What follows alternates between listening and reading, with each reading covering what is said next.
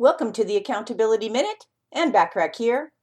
Even the most motivated of achievers can sometimes feel unmotivated, believe that or not. So, what do you do in those critical moments of inner negotiation? Do I commit to two steps forward or relent to two steps backward? And how do you justify your decision?